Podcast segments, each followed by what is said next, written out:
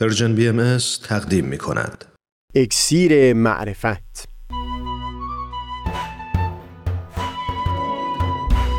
مروری بر مضامین کتاب ایقان این گفتار انصافی در حق علما. از تا حمامه ازلی در شور و تغنیست قلب را از سروش او بی بحر مکن. از تا همامه ازلی در شور و تغنیست گوش قلب را از سروش او بی بهره مکن. گوش قلب را از سروش او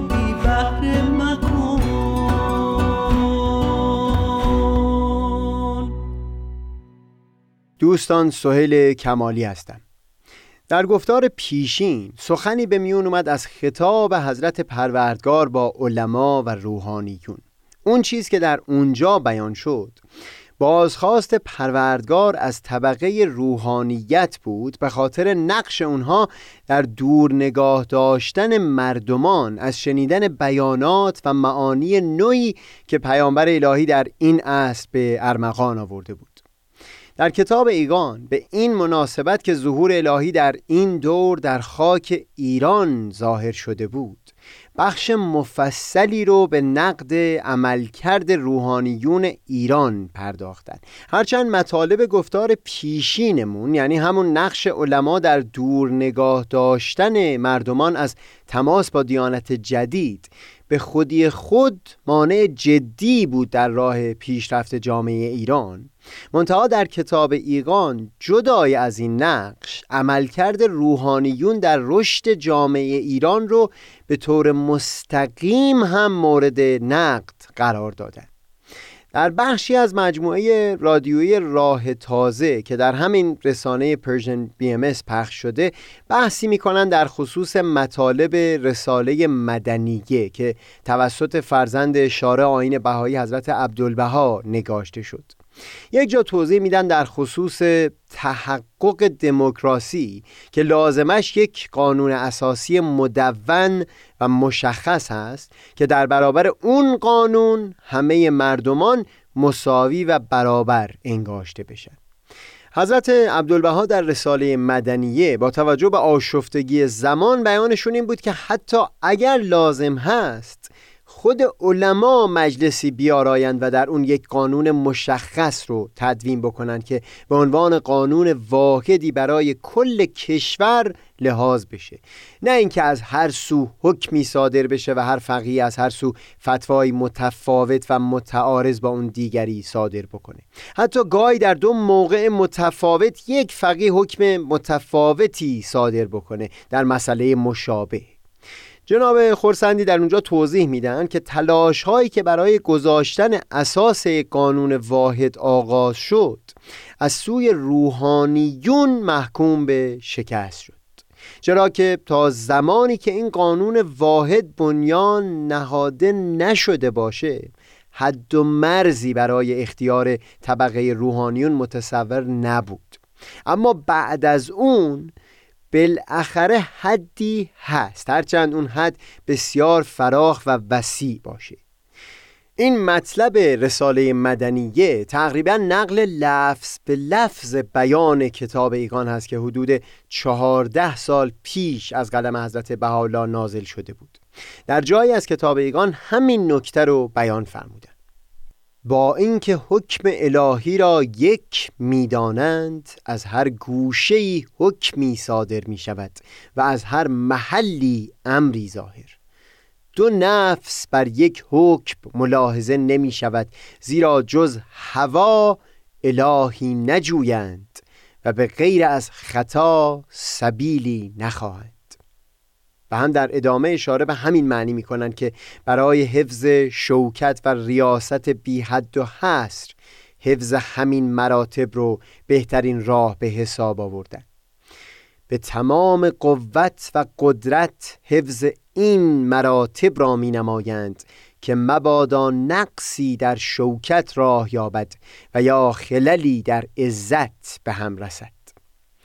مقصودم این است که قضاوت حضرت پروردگار در حق طبقه علما و روحانیون صرفا محدود به انکار دیانت جدید نبوده بلکه همون دو عامل یعنی حب ریاست و عدم معرفت همچنین مانعی شد بر سر راه پیش بردن کشور به سمت حکومت قانون و سود بردن از اون بخش های نیکوی تمدن نوین بشری. این در حالی هست که بنا بوده علما کمکی باشند در بهبود احوال مردمان و پیش راندن تاریخ.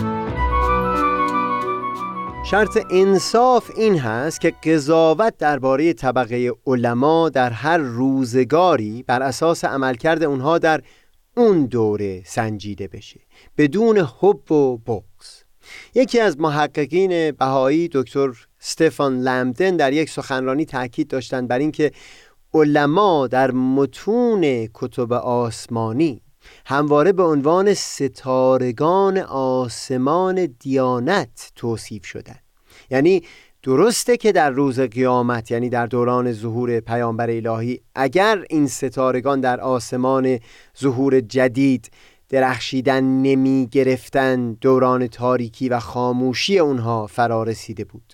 منتها در بخش بزرگی از فاصله میان دو ظهور نقش ستارگانی درخشنده رو ایفا کرده بودند در اینجا قصد من از نقل سخن این فاضل بسیار نازنین مقدمه ای بود برای فهم عمیقتر بیانی از حضرت بحالا در یکی از الواحشون در یک لو در خصوص قضاوت در حق یک فرد مثال چراغ رو می‌زنه.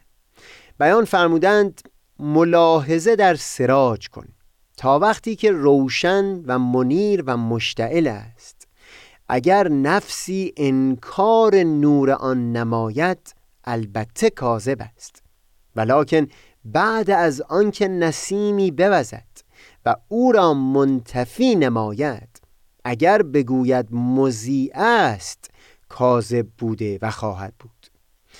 و بعد توضیح می‌فهمند که این در حالی هست که شم و یا چراغدان در هر دو حالت در ظاهر به یک صورت و شکل بوده یعنی در زمان خاموشی یا اشتعال. این توصیه حضرت بحالا به رعایت انصاف در توصیف حال یک شخص هرچند در ظاهر بسیار ساده به نظر میاد اما به حقیقت نکته بلندی در خودش داره. در میان محققان و فاضلان بهایی شاید کسی که بیش از همه و در همه حال به این توصیه حضرت بهاءالله پایبند بود. مورخ بزرگ بهایی جناب فاضل مازندرانی بود که یک دوره نه جلدی ارزشمند تاریخ به نام ظهور الحق نوشت. می‌بینید در تاریخ یک شخصی در دوران حضرت باب از بزرگترین اصحاب ایشون بوده اما در دوران حضرت بهاءالله به نعمت ایمان فائز نشده. با این وجود فاضل مازندرانی وقتی شرح حال او رو در دوران حضرت باب بیان می‌کنه هرگز از توصیف رشادت ها یا صفات نیکو و پسندیده اون شخص سرباز نمی‌زنه. ولی باز وقتی به دوران حضرت بهاولا می‌رسه بیان می‌کنه که این آینه صافی بود که در دوران ظهور خورشید آینه جدید پشت به اون کرد و درخشش خود رو در اون دوران از دست داد. خود حضرت بهاءالله در همین کتاب ایگان دقیقا همون شرط انصاف در اون بیان که پیشتر نقل کردم رو در عالی ترین شکل خودش پیش چشم نمودار کردن در یک جای کتاب ایگان به عنوان مثال نام سیزده تن رو می‌برن به عنوان علمایی که به معرفت ظهور حضرت باب فائز شده بودند. از اونها به عنوان علمای راشدین و فضلای کاملین و فقهای بالغین یاد می‌کنه در میان اونها نام کسانی همچون جناب ملا حسین بشرویهی، وحید دارابی، محمد علی حجت زنجانی و ملا علی بستامی دیده میشه. منتها دو نفر از اونها یعنی ملا عبدالخالق یزدی و ملا علی برقانی.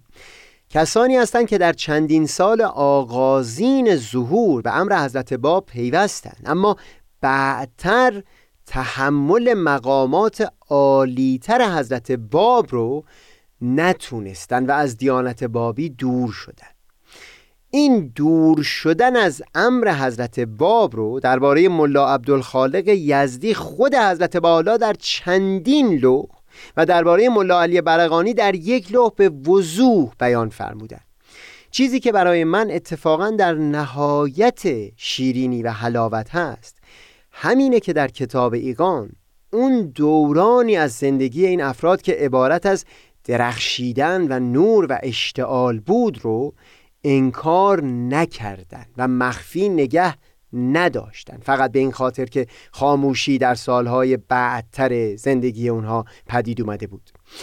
این نکته به حقیقت جای تعمل بسیار داره اما فعلا در اینجا قصد من همون نتیجه بود که در اول این بخش از صحبتم گرفتم. اینکه طبقه علما رو هم باید به حقیقت با دیده خالی از حب و بغز در دورانهای مختلف بر اساس نقش و کارکرد اونها در همون دوران مورد قضاوت قرار داد. یعنی نباید صرفا به این خاطر که در دوران ظهور پیامبر الهی نقشی که شایسته بود رو به خوبی ایفان نکردن تصویر کجی از اونها در سراسر طول تاریخ ترسیم بکنیم. درست مثل چراغی که انصاف نیست. هنگام نور پراگنی کردن روشنایی اون رو انکار بکنیم.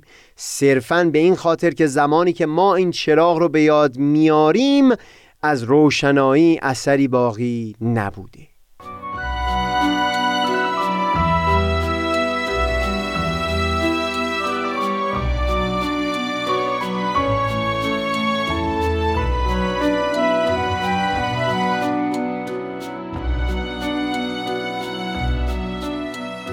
خوبه در اینجا کمی صحبت بکنیم درباره تمیز و تفکیک میان قضاوت پروردگار در حق یک طبقه و نه لزوما آهاد افراد در اون گروه خاص.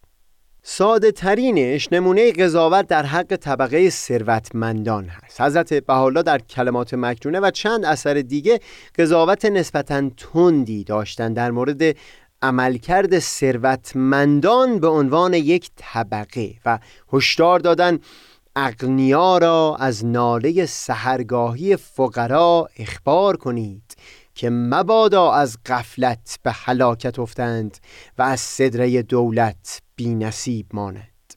اما از اون سو در چندین اثر از افراد صاحب مالی نام بردن که از هر گونه دلبستگی نسبت به مال وارسته بودند و دقدقه کمک به هم نوع خودشون رو داشتن. این تمیز و تفکیک میون یک طبقه با افراد خاص در اون طبقه بسیار مهم هست. در چندین بیان در خصوص عرفا نقدهای تند و تیزی بیان کردن در آثار این ظهور.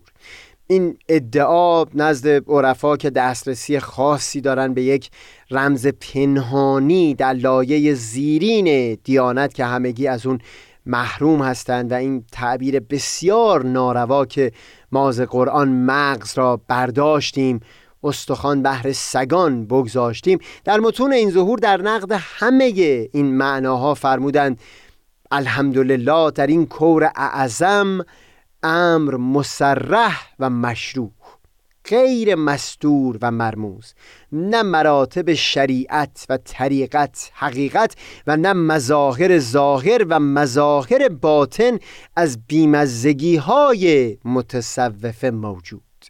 بل کل این مسائل به سریح آیات الله مزموم و مردود.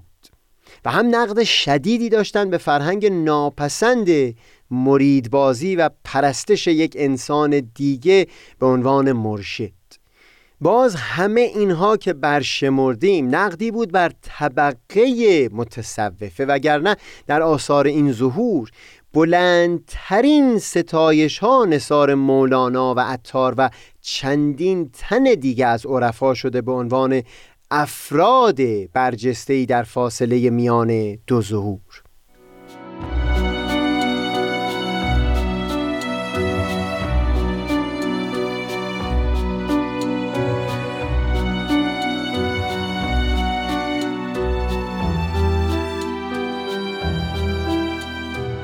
اینکه دم به دم در کتاب ایگان دلیل رویگردانی روحانیون رو یکی از اون دو دلیل کاملا متفاوت بیان کردن یعنی حب ریاست و یا عدم معرفت. این خودش گواهی هست که مقصود کتاب ایگان نقد عملکرد روحانیون به عنوان یک طبقه هست و نه ابراز بیمهری نسبت به آهاد افراد علما.